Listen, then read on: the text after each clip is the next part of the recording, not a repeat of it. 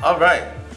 All right, ladies and gentlemen, welcome back to Everybody Relax podcast, facilitated by your boy, licensed clinical social worker Trey, and well, and therapist. I'm sorry, I missed that piece. Uh, this is the first guest I have for my series called More Than My Credentials. I've been supposed to been doing this um, interview thing for a long time. I've been uh, just putting it to the side, of course, but I have been graced with the the um, humble opportunity to interview one of my close friends and one of the few people that have actually got me started into the field of mental health and therapy.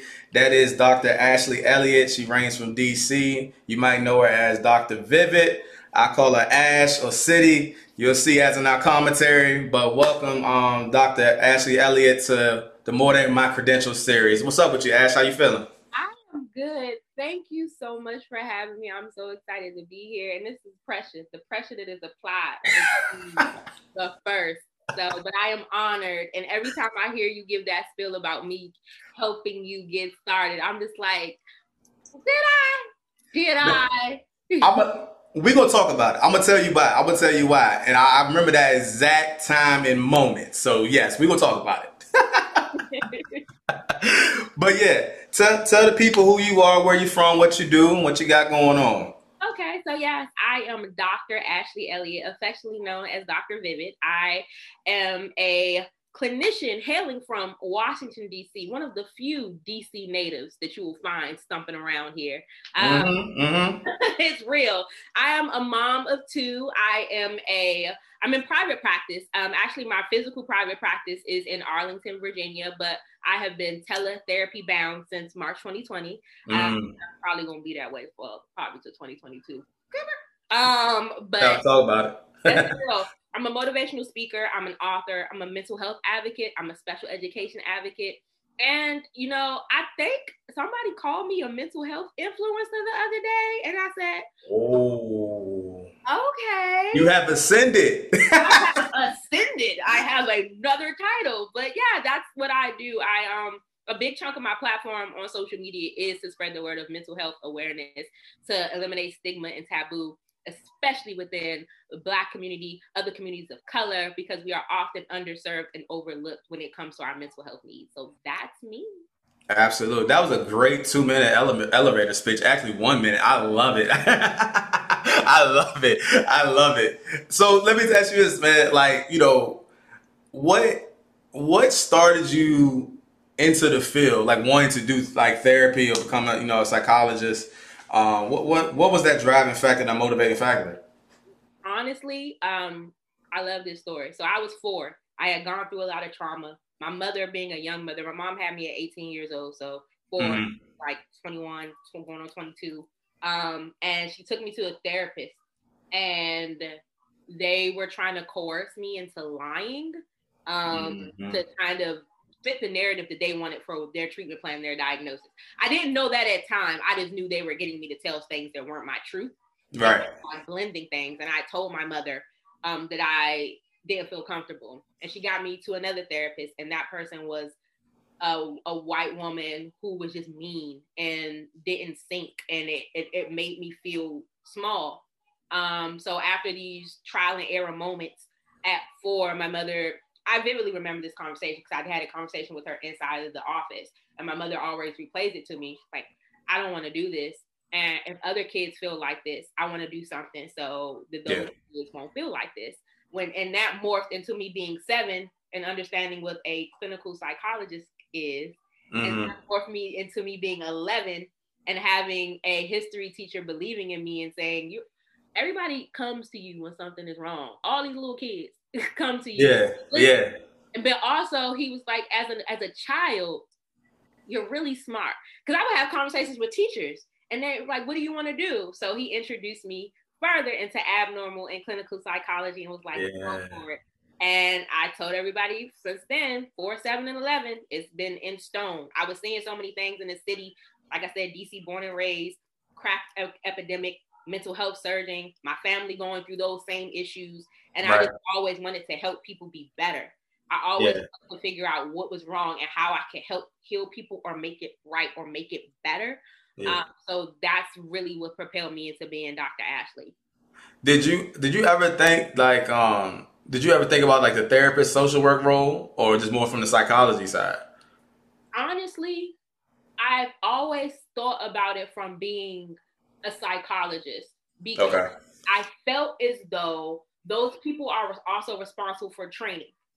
Okay. And my mind said, yo, we if we want to train people, we need I need to get as much education as possible mm-hmm. so that I can do this the right way. So that I can work with social workers or work with other counselors and we all know how to do it the right way. And nobody tell me, nah, that's not the way you do to do it. No. Yeah. I have enough education to know that this is the way to do it. And then I really, and as I got older, like grad school, I really realized that you you become a social worker to some capacity therapist when you work in community mental health. Yeah, yeah. That's that's I, I never I never asked you that question. I always wonder about the psychologist piece because, you know, this will go lead to our next our next thing. Um, you know, I'd never seen myself as a social worker, let alone a therapist. Um, I just got comfortable with that title of therapist a couple months ago. You know what I'm saying? Um, and but you know, going into school, it's similar to what you th- you talked about. I always ask the question why, like why did people behave that way, and I just never thought about it. But like as I got into psychology and social work, I realized that that, that was a catalyst for me coming into the field. But you know, prior to then, it was either I'm going to I'm trying to do some hoop dreams. If that don't work out, we're gonna do computers. If that don't work out, we're gonna do business. And it still came full circle. So I, have always I never got a chance to answer that question before, like what made you choose. But that makes sense though. That makes sense. So, um, but yeah, pushing back to that though. So when we met, so for you guys who don't know you know, or for everybody doesn't know, okay, me and Dr. Ashley go back to VCU undergraduate days. And so we became friends then. Um, and this is how I remember the conversation, right? I was in the middle, I had just transferred to VCU. I was majoring in business and minoring in psychology when I um, when I came to VCU because I came from Fayetteville State University. I enjoyed the psychology classes, but I was struggling with the transition from uh, the smaller class size to you know we Fayetteville State was like twenty five to thirty to, to one, and then you know VCU was like two hundred to two hundred to one. So I struggled with that, but I enjoyed the psychology classes. And you were majoring in psychology at the time, right? Mm-hmm. So you know, I was having conversations, and I didn't know anybody in the field at that point. I, I never knew anything about psychology. That that, but I took the class. And I'm like, I'm really interested in this. I had a conversation with my mom and dad about switching majors. My mom was like, eh. My dad was like, do what you want to do as long as you get the darn degree. You know, pretty much that's, that's his motto. Do what you do as long as you get the degree. I remember having a conversation in Shafer. Not with Shafer? No. The um it was the Commons. The Commons. and and I was like, yo, I'm thinking about man psychology, but I don't know, man, you don't pay this. He was like, and then I remember you vividly saying, which is ironic, Dr. Vivid, right? Says there's so it's so much a need in the field of psychology, mental health. There's no men there. You will be amazing there. Do you remember that conversation? I do remember that conversation because when you said it, I was like, no, we were in the comms. We were by Chick Fil A. Yes. We the tables, and I was having a conversation with you because, for I mean, if they're listening to your podcast, you're such a wealth of energy. You know, it's energy. It's it's knowledge but it's the combination. Some people have energy and some people have right. but you have both. And you're very easy to talk to, you're very relatable, and there's nothing better in this field for a man like you to, right. to walk up and be able to talk to another black man, another brown boy, and be like, how can I help you heal? Like you just have it, you know, and I yeah. just you, you had it. And also, I am pro. If you connected to me, you can't fall. Right. I'm, I am very like, nah, no, you're gonna do it. You can do it. You can do yeah. it. You did it. You did yeah. It. I, I didn't see it going this far. I was like, all right, you all right, cool. I'm gonna go ahead. And I was like, well, I know I need a master's, and and and then like that propelled into social work where I took that intro to class. But I, I that's why I tell people all the time. It was it was you and it was another it's another girl that I um I'm cool with that she had a doctorate in social work and she was going to social work um undergrad when I was um I was coming out at the I was working at the hospital still, and she she went to Howard and stuff like that. But you you two were kind of the, the, the catalyst to kind of throw me out there into that to give me the actual affirmation and the, the, the actual positive feedback to go on this journey. So that's why I credit I credit mainly you because you were the one. I remember that conversation so vividly, and of course, Doctor Vivid. It fits. It fits. It fits, man. It fits. So, and, and, of course, y'all, for like for y'all to listening, like I said, our relationship continues to go on as we go forward. You know what I'm saying? In our journey as you know mental health professionals. You know what I'm saying? And then bouncing ideas off each other, business owners, um, clinicians in private practice, things like that, and just doing it. Um, and been doing it for almost what 10, 12 years now together. This is wow. it's been a journey. It's been a journey, right? Yeah, cause yeah, cause it was like met what like 08, 09? Yeah, because I came out of VCU in 2009. yeah. Went right, like I graduated in May and went right to grad school in September.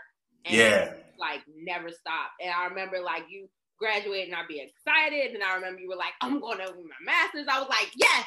Yeah, yeah, yeah. I will help you, you know, because it's just a big thing. And, and also like it, everybody, school isn't for everybody. And I know that's taboo. Right. But when you see someone who can do it, you just want to root them on, and you just have the you just have the persona, the personality, and the spirit that you just people just want to root you on because your your I, I don't know what I felt that moment years ago, but I was like, yo, like he has so much potential. Like, and you do. And thank you for you telling people we shoot ideas off each other because we get off this podcast. I got something for you. there it go. There it go. Yeah, that's what I mean. That's what we do. Keep in connection with that, man. You know, but it's wild that you saw you seen that so so far back, and it's always crazy to, to have folks that you like you just met or like the beginning that relationship with, and then like they speak something into you that like nobody with like that has been with you for years will speaking to you and it's a, such a powerful major thing man that's why i think that you know we you know we have to support one another regardless of you know how long we known each other or, you know, this, that, and the third. You know I'm saying? It's very important to speak life into people. Um, and that's biblical based, you know what I'm saying? It's loving one another and caring for one another. So yeah, I appreciate you for that. Um, definitely. That's why I got you always will be around there somewhere. Like now where Ash at? What's Ash going on? What's going on with her? For sure. Um, so listen, check it out. So if you so if you wasn't doing psychology, like you know, wasn't a psychologist, what would you be doing outside of this? What would you be doing? All right. So funny thing. Uh, when I was little, little before, before I told everybody that I wanted to be a police officer, and my mother was like, "You know, police officers get shot at," and I was like, "Does that mean they die?" And she was like, "Yeah," and I was like, "Nope." Um, so I. Uh, so you decided to become a psychologist. yes, right. So, and then I told my mother I wanted to be an artist. I have a love for the arts.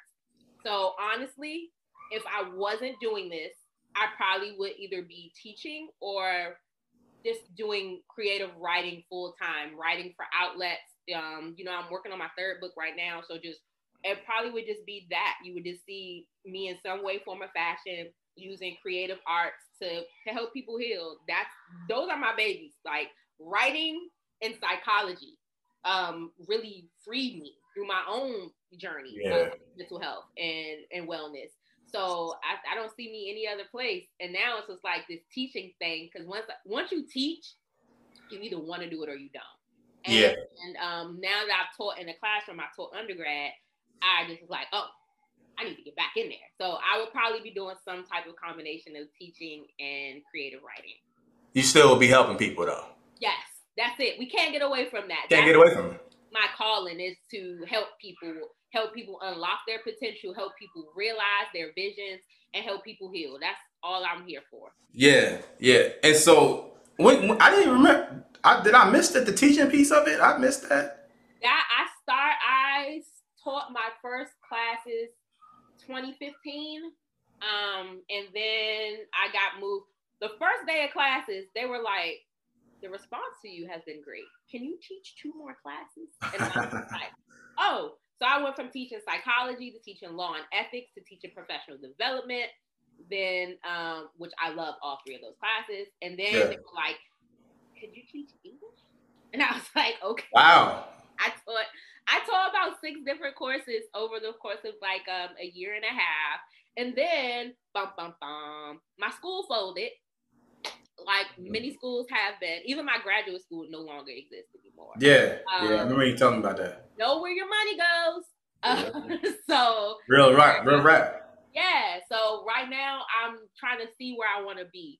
Part of me really wants to be at an HBCU in some capacity.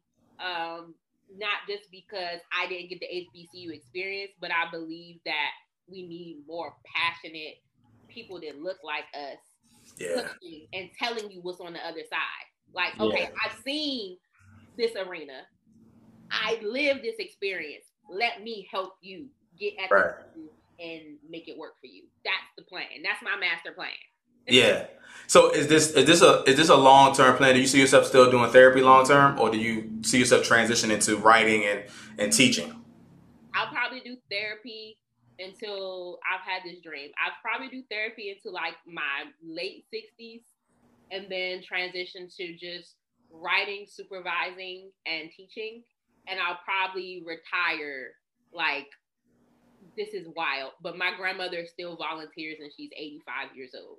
So I'll mm-hmm. probably retire like in my 80s. I'm gonna get a little a house in the Virgin Islands and then you know that's it like but yeah. i'm always going to be connected to, like you said, helping someone until because I don't believe it's work if it doesn't feel like work. That's right. goal to make therapy and teaching not feel like work. The moment I feel like it's work, that's the moment that I'll say, let me change the way I'm doing it or let me transition out of it. Right, right. I, you know, you know, I've been thinking about this more and more and more, and um, you know, I, do you know um, Kim Young down here in Richmond?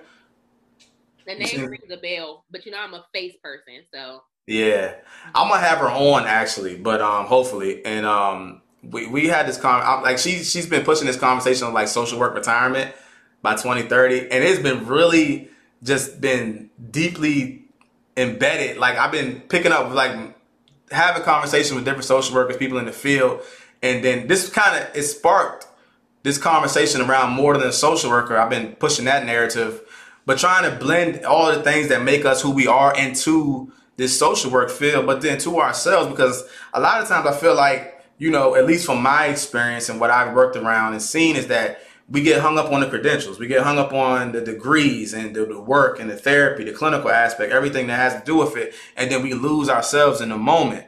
And so, you know, she was talking about this social work retirement thing where she was just like, I'm not going to be doing social work at 2030. And I was just like, wow, that's, that's very, bold to you know and and and very like inspiring to see that somebody outside the field and well in the field that's saying I'm I'm putting a hard stop to this. Yeah. And um it is it's interesting because I've struggled with the thought of being a therapist, being a social worker, and trying to bring in all these different elements, right? Whether it's sneakers, cars, clothes, coffee, you know, fatherhood, parenthood, marriage, things of that nature. And and even at my old job, like I, when I used to work with my um, colleagues, there was they couldn't separate the two. I've always been a person of separating the two, but now it's like, but we can do so much, whether it be social worker, clinical psychologist, we can implement these these different pieces of ourselves into our practice. Absolutely.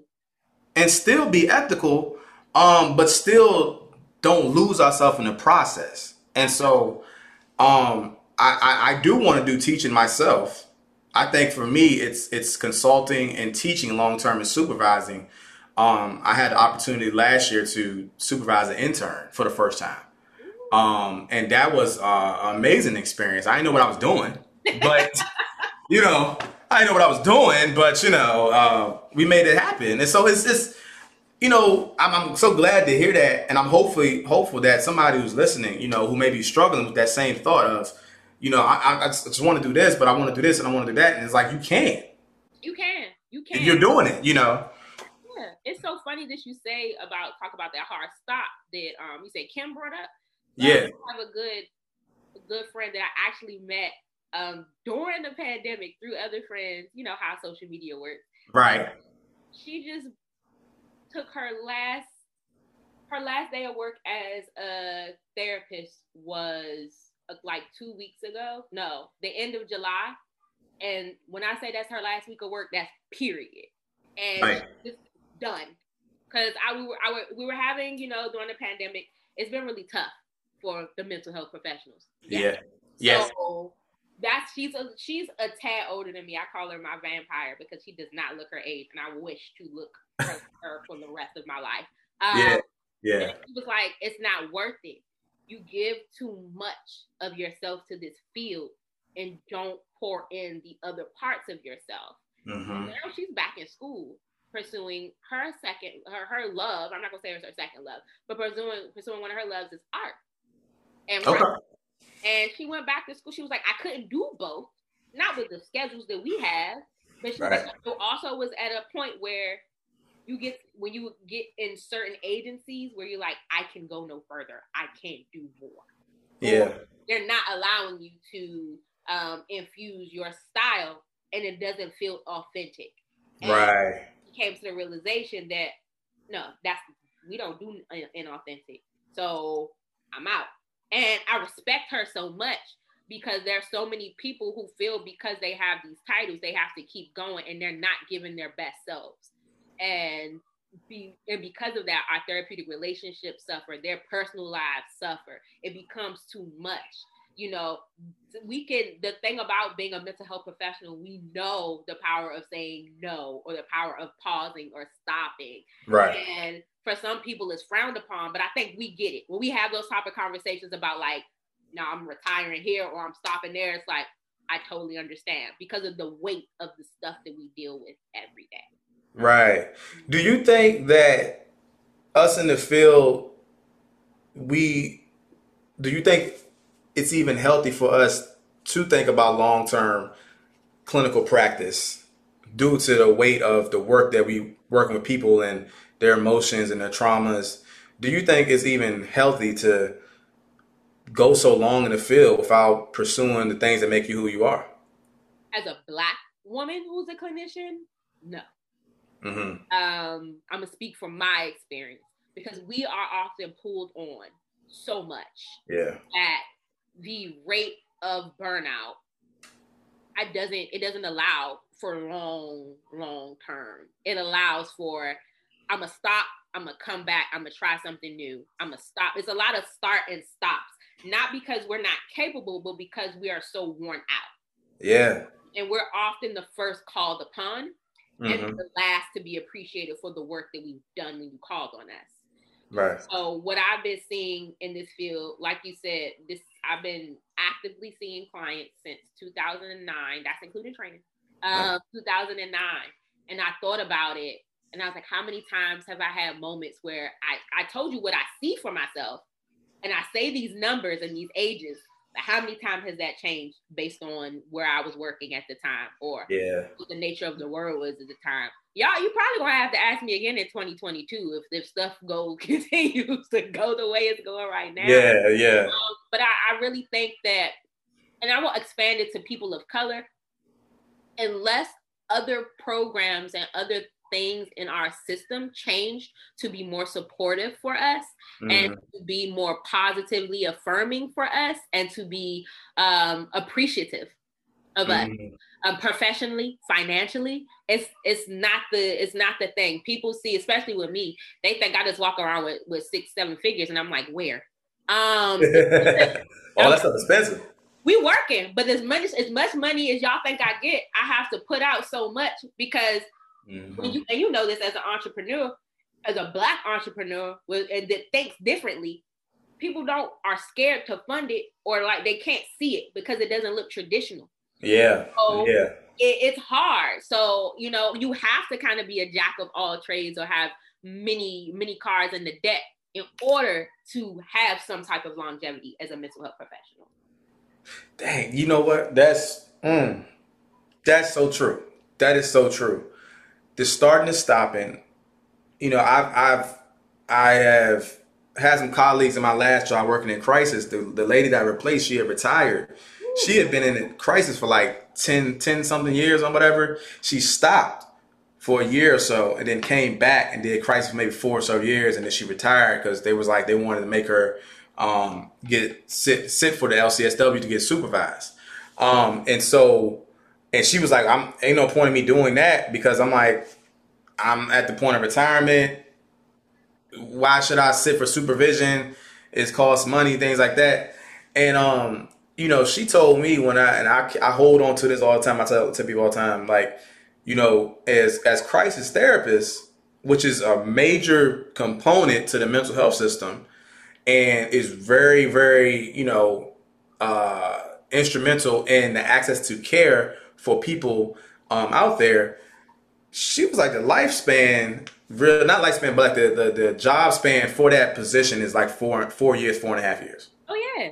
Until you get burnt out and you got to do something else. Right. And then you know there's people who are there ultimately for um, long term, but it's just like, do you how how how how effective, how efficient, you know, are you in that capacity? Because so much trauma, so much hurt, so much pain that you feel, and if you're in this field, that can then you're in this field for a reason, right? You don't automatically shake that stuff off mm-hmm. you don't automatically shake yourself up. And so I tried in my boundary setting to make sure that I had my stuff in place when I did that. You know I'm saying? I was doing that work and, and making sure that I was still pouring back into myself because this work is hard. It's it's it's it's taxing. Um, one you can be having great sessions all day, and then that one session will take the rest about of you, and you're trying to take you two days to recover. Absolutely. Um, and I just, you know, I have been thinking more about that, and I'm pretty sure this is probably where why this series came about because, like, it's only so much we can do. it's only so much. It's only so much we can do. We can provide um, to our people, man, and um, especially like you said, it made a lot of sense when you're thinking of something that's out of the box, that's not traditional. There's no actual framework. There's no blueprint for it. Um, and you got to kind of shoulder it all on your own. And that's another thing, you know, especially for black women, them out the box. Y'all already is doing everything by yourselves independently, thugging it out, making things happen, frontline, X, Y, Z. You're asked upon to called upon to do these things, and and, and then when it, it's just another thing on the checklist that doesn't get supported, mm-hmm. but it's amazing. Mm-hmm. You know, that's my life story yeah. As a professional. Like yeah. amazing ideas and people being like, How you gonna pull it off? I don't think, you know, what or or thinking that my ideas aren't supported by something evidence based or experience based. Yeah. And that's the piece that really gets to a lot of people. So they end up in these jobs or end up in these spaces where they just sit and it doesn't they're helping but it doesn't feel fulfilling as they as they want it to be and they know they can do more and it just like it becomes cog in the wheel and you see people who are brilliant clinicians using a tenth of their talent because people around them are scared of what their true potential is that's all it is yeah and when you're not getting poured into, but with that, then you know what I'm saying you like, oh, well, I'll put this idea off to the side, or I'll leave the field. I don't know. You know what I'm saying? I, I just it's just so important to find, and uh, you can't really ask. It's it's hard to ask somebody to give themselves a hundred thousand percent to something like that, knowing that there's no backing, because everybody some doesn't have that in them to just be like, I'm gonna just do it anyways. Mm-hmm. You know what I'm saying? It's just you can't ask, you can't out motivate, you can't outspeak those folks. Mm-hmm. You know, um, so yeah, that's, that's that's understandable. So we kind of went off on a tangent a little bit, but it's necessary. You know what I'm saying? That's what my podcasts do. All right, so we, we talked about the art side of you, and then you know what I'm saying. You talked about um, the the create the creative atmosphere of everything you got going on. About to be a have three books out here. You feel what I'm saying? And then you got you said other hobbies and interests: music, food, growth, and joy. And now I know where I'm going with the food piece. I got to come on back to the food piece. now you from DC? Everybody want to know. You feel what I'm saying? What? Who got the best chicken wings and mambo sauce? Dog, let me let me tell you something right now. I'm from Northeast DC, baby. You know, I'm from I'm the pride of Capitol Hill. Best chicken wings, mumbo sauce, Hong Kong, baby. Hong Kong. Now let me tell you something. It's a Hong Kong in Northeast, it's a Hong Kong in Southeast.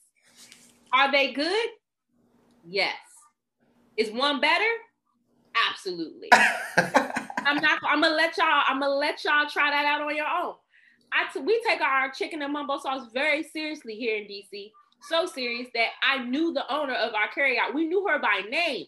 Yeah. The chicken tasted different one day. Let me tell you, this was like 15 years ago. We all walked in that thing, was like, wait, stop. Something happened. They were like, yeah, Andy don't work here no more. She stole it to her brothers and sisters. We were like, and we need you to go talk to your sister and figure out how to make our chicken wings be fried hard the right way. And Yeah. Something else we eat up here is fried boneless garlic chicken. Um, What is that? fried boneless garlic chicken with a side of fried rice or fries, fried hard, mumbo sauce, salt, pepper, ketchup, hot sauce. Come on, man. Come on, man. Oh, I gotta, I gotta come back. I gotta get some. I gotta come back up and get some. Buy you some. I will buy you some. But like that's the that's the judge. I mean, it's places all around. Like if I eat uptown, I probably eat at Dragon. Eat, I'm definitely, of course, I'm in my city. I'm I still live in Northeast, so I'm going Yeah. definitely at Hong Kong, Southeast Hong Kong. You know, but like if you don't get it from those spots, bruh, nah. It's not the same. Nah. nah. If you not if you not walking into the carry out and you don't feel like something could go down. That's so wild. You like your you like your chicken wings and mambo sauce with danger. Danger. It's an adventure. Every day, baby. If you walk in and Sebastian and Nigel and Sarah walk out, turn right back around. That's not Oh, that's fire. that's the chicken you want. That's fire. That's so fire. oh, music wise, go go. Who's your top three go go bands? What? Are you crazy? Back. TCB, UCB. Technically, let's say back, Rare Essence slash TCB, UCB. Okay. Like, See, only the only the DMV listeners are the only ones that gonna know who these bands are. By the way, I'm sorry. I'm sorry. Anybody else that listens outside DMV, y'all not gonna know any of these bands. Um, but you, so you said back, then Rare Essence, then TCB. yeah. So, Backyard Band, I say for me, because that was the essence of me growing up. Like, Yeah, it right. was fan like Big G. Most people know Big G um, from The Wire. Right. character he played on The Wire, but you know, and Anwan Glover, you know, the deep raspy voice. That that that's that's G. Yeah, yeah. You know what I'm saying? And he was our childhood. You hear Big G on the track in the summer, you was just like, yeah. Um, Rare Essence because classic. I went to a Rare Essence show like a couple years ago, and then when the pandemic started, they were doing Bounce Beat and Go Go lives. Rare Essence cranks like they never stopped. Like it's Yeah. uh.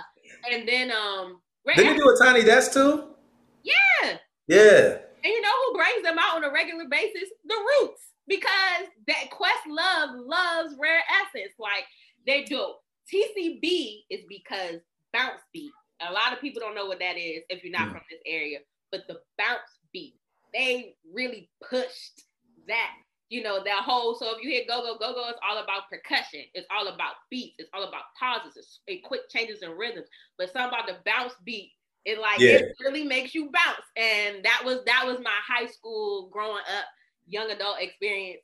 We do something here called we beat our feet and we battle. I remember going to VCU and being homesick, even though it was only two hours or some change away.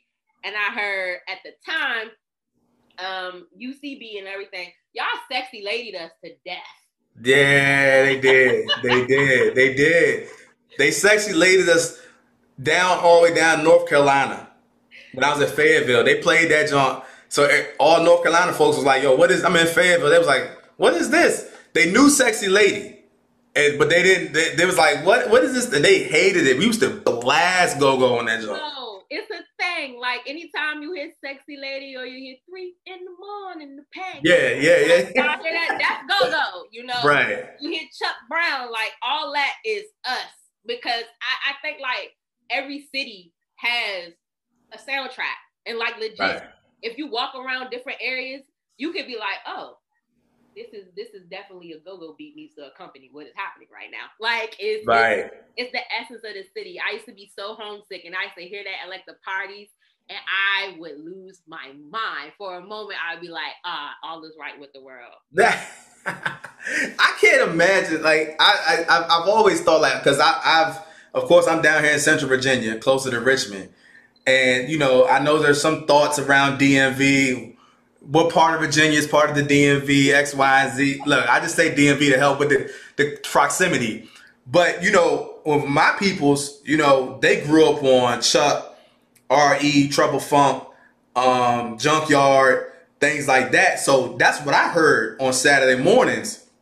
And then matriculated into like the TCB, the UCBs, stuff like that, CCBs. X, Y, and Z coming down here, and there's like it just matriculate down 95 South Corridor because they they usually come down here perform yep. Richmond stuff like that. Yep. So, um, but I can only imagine being part of DC and having that music be the kind of soundtrack to your life, your high school, your your school life, and if you did end up going to Howard University, bro, like it's it's it's probably a whole different experience up there, man. What a time to be alive. What a time! What a time! Back in the day, we used to have something called. Um, we used to have like a different type of festivals in Caribbean festivals and street and neighborhood festivals, and we knew, oh, we coming out back cranking. Like you got your outfit on, you know. You yeah. Like that was a thing. Me and my cousins would meet up on the weekends, and they would like, "You want to go go?" You know, you got twenty dollars for a cut line. Like that was a thing, you know. And I was the bougie cousin. It was like, I don't pay to stand in line. I'll catch you next time. But that's funny. It's an experience. It was, and it is funny seeing y'all in Central Virginia embrace it because people don't know. Like Central Virginia, that means you're at least forty-five minutes to four hours away. Yeah. Um, and hearing it, it'll be like, oh, it's late, but they get it. Oh, yeah. Oh yeah. Oh, oh yeah. So I think that's also what come, you know, attracted me to you as a friend. Like, oh, okay, he cool, he with it, he knows some stuff. Cause Lord, college is a time. People will say things to you and be like, oh yeah, I'm from Southeast. Southeast where? I'm from Fredericksburg, and I know you are, but uh, wait, wait, pause. Hey man, that's I'm I'm sorry. That's that's I'm from Caroline County. I'm from the Caroline County. Cedarn to be exact. I don't claim Fredericksburg, even though I worked in Fredericksburg, but I, I hear you. like, be proud of where y'all from. Yeah. Kids hate that just like New York kids hate that. They'll be like, where you from? And the only place I know is Southeast. You know there are more places? I'm not even from Southeast. I'm not even right. wild. But that's why you country and I'm city, and that's that's how it goes. That's and that's and that's the nicknames for sure, for sure. Fun fact, man, my um my uncle man he used to um barber. Uh, well, he, he barbers now, but like I think Junkyard came down here way back in the day. One time they needed a conga player, and he ended up playing the congas with them one time before. That's the that's the uh, little fun fact that I have of my uncle.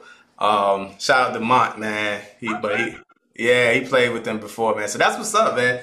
That's what's up. I had to do. I had to go there because there's some. So like some of the homies that don't know DC that well, like there's some like they understand they need some. They need some true facts from somebody from a DC native. You know what I'm saying? So I had to let the DC native speak on these things, um, let them know what's really good in Chocolate City. I love DC. Uh, if I can get up, if I can get past the traffic, and I'm not too tired past the traffic, I will thrive in DC. But um, that trek up be killing me nowadays, man. I'm, I'm not I'm not the same no more. I, I've been trying to. I usually go to see a socially distanced um viewing with my friends in the car since the pandemic started. My goddaughter and stuff, and I stay in the car and talk to them. It they live in Glen Allen, which is 20 minutes outside of Richmond. Um, it took me mm-hmm. half hours to get there one day, and the other day it took me four. 95 traffic is not for the week.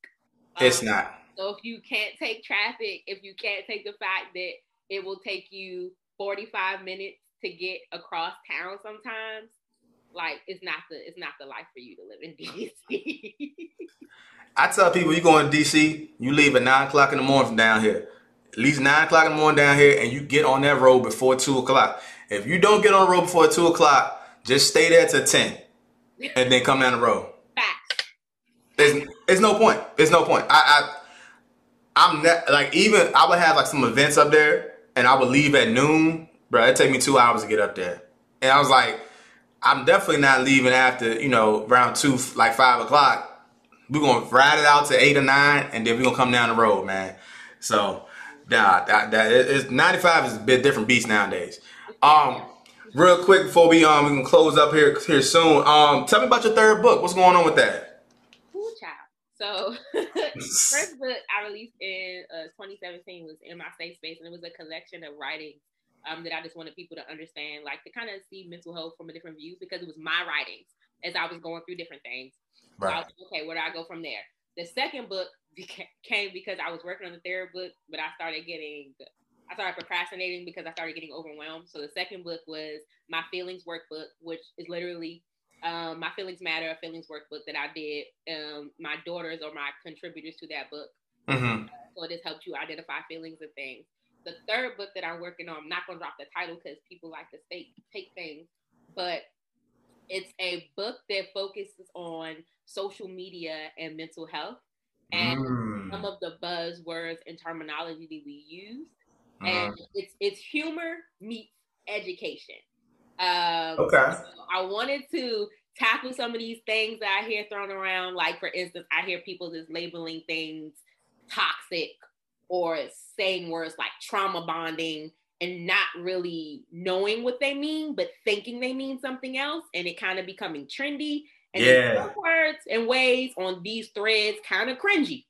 So yeah. I wanted to come in and say, hey, no, this is what this means, and this is what your concept is, and let me show you why you shouldn't, you know, talk about it this way. But not in a preachy manner. It's very much you had conversations with me. Very much like I'm talking to you. We're having a conversation. Yeah. It's funny, but I'm teaching you like this is the the positive way to to get information because we don't want to continue to live in stigma and misinformation. So mm-hmm. that's what this third book is. I'm working frantically, so I'm not gonna give you a deadline, but it's coming. It's coming Good. very soon. nah, nah, you fine, you fine. That's dope though. It's so much misconceptions out there, man. It's so much education that's needed around these concepts, these opinions, these thought patterns, and you know, my biggest gripe is even though it's with the mental health influencer, you're authentic influencer because you are a clinician, you're in the field, right? But like the ones who just influence off the basis of social media algorithms and big companies giving the dollars to say, oh my God, I practiced mindfulness today. This is what it did. This is what you need to do to help your mental health today. And it's like, yo, that's not, you know, so y'all creating false narratives out here. So I'm actually preaching. I'm, I'm interested to see, you know, read this one because social media has really really, really kind of just put a sheet over the true mental health symptoms and mental health work and what therapy is, what therapists are. And that's why I empower a lot of therapists and clinicians, man, to like get on this this branding and entrepreneurship wave, even if it's something side hustle wise or something small, man, because you just need a little bit of guidance, a little bit of direction and get yourself out there because right now it's too saturated. Mm-hmm. And it's not enough of us with the actual history, the actual experience, and can and can do the same thing as an influencer, but taking it more in depth. You know, so it's just bad, man. I hate it, man. I hate it so much, man. I hate it so much. But I'm so glad you're doing this. Thank you. I mean, that's God's plan for me. I, I never could fit in a box. You know, I tell people like I don't I don't think I'm what people look at as their average therapist anyway. I mean, like you know, okay, like, okay. That's just okay. This is how I show up, you know. Yeah. clients know, but you know, and uh, social media has been a blessing for me. Um, TikTok has been crazy. I was like, I'm I'm old man. I can't do TikTok. Nah, I can do TikTok. You cooking? I see you cooking on TikTok. I'm, I wish I could do all that. you know, I because exactly what you said. I see too many people using the platform and using hashtags related to mental health and wellness, and I'm like, that's not what this is you know, I want to make sure that I can reach as many people as possible. And if I can use social media to do that, that's the way I can reach as many people as humanly possible. Let for every video you post with misinformation, I'm gonna post like three to five to push yeah. in the right direction. That's where I'm going. God told me that I have something bigger for you. You just have to believe it and trust me. And it's you are you are beyond the office. So I never mm-hmm. I don't always introduce myself as a therapist because I see myself beyond the office. And I, I see myself taking this message as far as as God will allow me to breathe to run with it. And people like you who are also using this platform and we running because for like I said, for every 10 that aren't doing our population justice, it's two, three, four that are of us that are gathering that can grab an audience and have other people talking about what we're doing and sharing videos and sharing our podcast and all those things. And I believe that we are the change agents. We are the, the, the game changers. Absolutely. Absolutely, for sure. Well, you answered my last question there. I was going to ask you what makes you more than your credentials, but you just gave an amazing soliloquy about that. Um, and so that that definitely fits that the answer for that question. I, I, I do agree. I think that you know I'm, I'm trying to also want to implement in these actual um, conversations because these people that I have relationships with, of course, to give them their flowers. And so I just wanted to tell you, I thank you for you know inspiring me to go forward in this field um, and pursue uh, mental health, the mental health journey, the clinician journey. But just thank you for being your un, un um, your unapologetic, authentic self in this space, um, never giving up, never surrendering to the, the, actual box standards that they try to put us in, but always standing outside of the box and making sure that you pushing the pushing the button always and following God's lead. You thank I thank you, Doctor uh, Doctor Ash, Doctor Vivid, Doctor Elliott. Um, you know, for what you're doing and the trailblazing that you are setting setting forth uh, for our generation, um, for our kids' generation, and then for every other black girl out there, including my daughter, that can see you as well. So appreciate you. Appreciate you as always, man, for sure. You always speak life into me. You know, we we do that back and forth, but you, you speak life into me every time we have a conversation. So I appreciate that. What um, you do is make me tear up on this podcast. I'm sorry. I don't like to make my.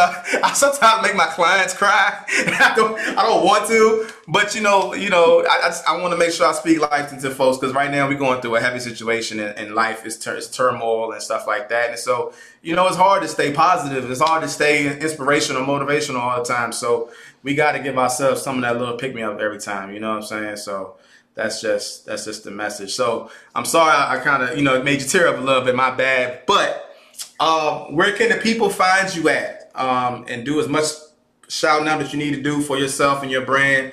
I don't care any about that. Do your thing. Oh, well, thank you. So if you want to find all things Vivid, you can actually go on drvivid.com. Doctor is spelled out, so it's D O C T O R, Vivid, V I V I D.com. On all my social media platforms, on Instagram, I'm Dr. Vivid, just the DR. Um, on Twitter, I am Dr. Vivid. I think it's spelled out. On Facebook, I'm Dr. Vivid. On TikTok, I'm Dr. Vivid, but my name is also Glitter and Genetics because that's what I'm made of. I mean, yeah. But you know, there, I mean, and that's where I am. I'm on TikTok, I'm on Instagram. I try to drop videos once or twice a week on TikTok, maybe like three times a week. I'm also doing a live on TikTok tonight at 8 o'clock called Cope Chat with Dr. Vivid, where I'm going to be talking about different coping skills and how people can dem- and demonstrating coping skills for different things. Um, and I'm going to do that weekly. So that's where you Okay. Cool, cool, cool. We appreciate you. Well, thank you again, um, Ash, Dr. Vivid, Dr. Ashley Elliott. We appreciate you coming on. Everybody relax, man. And that is it.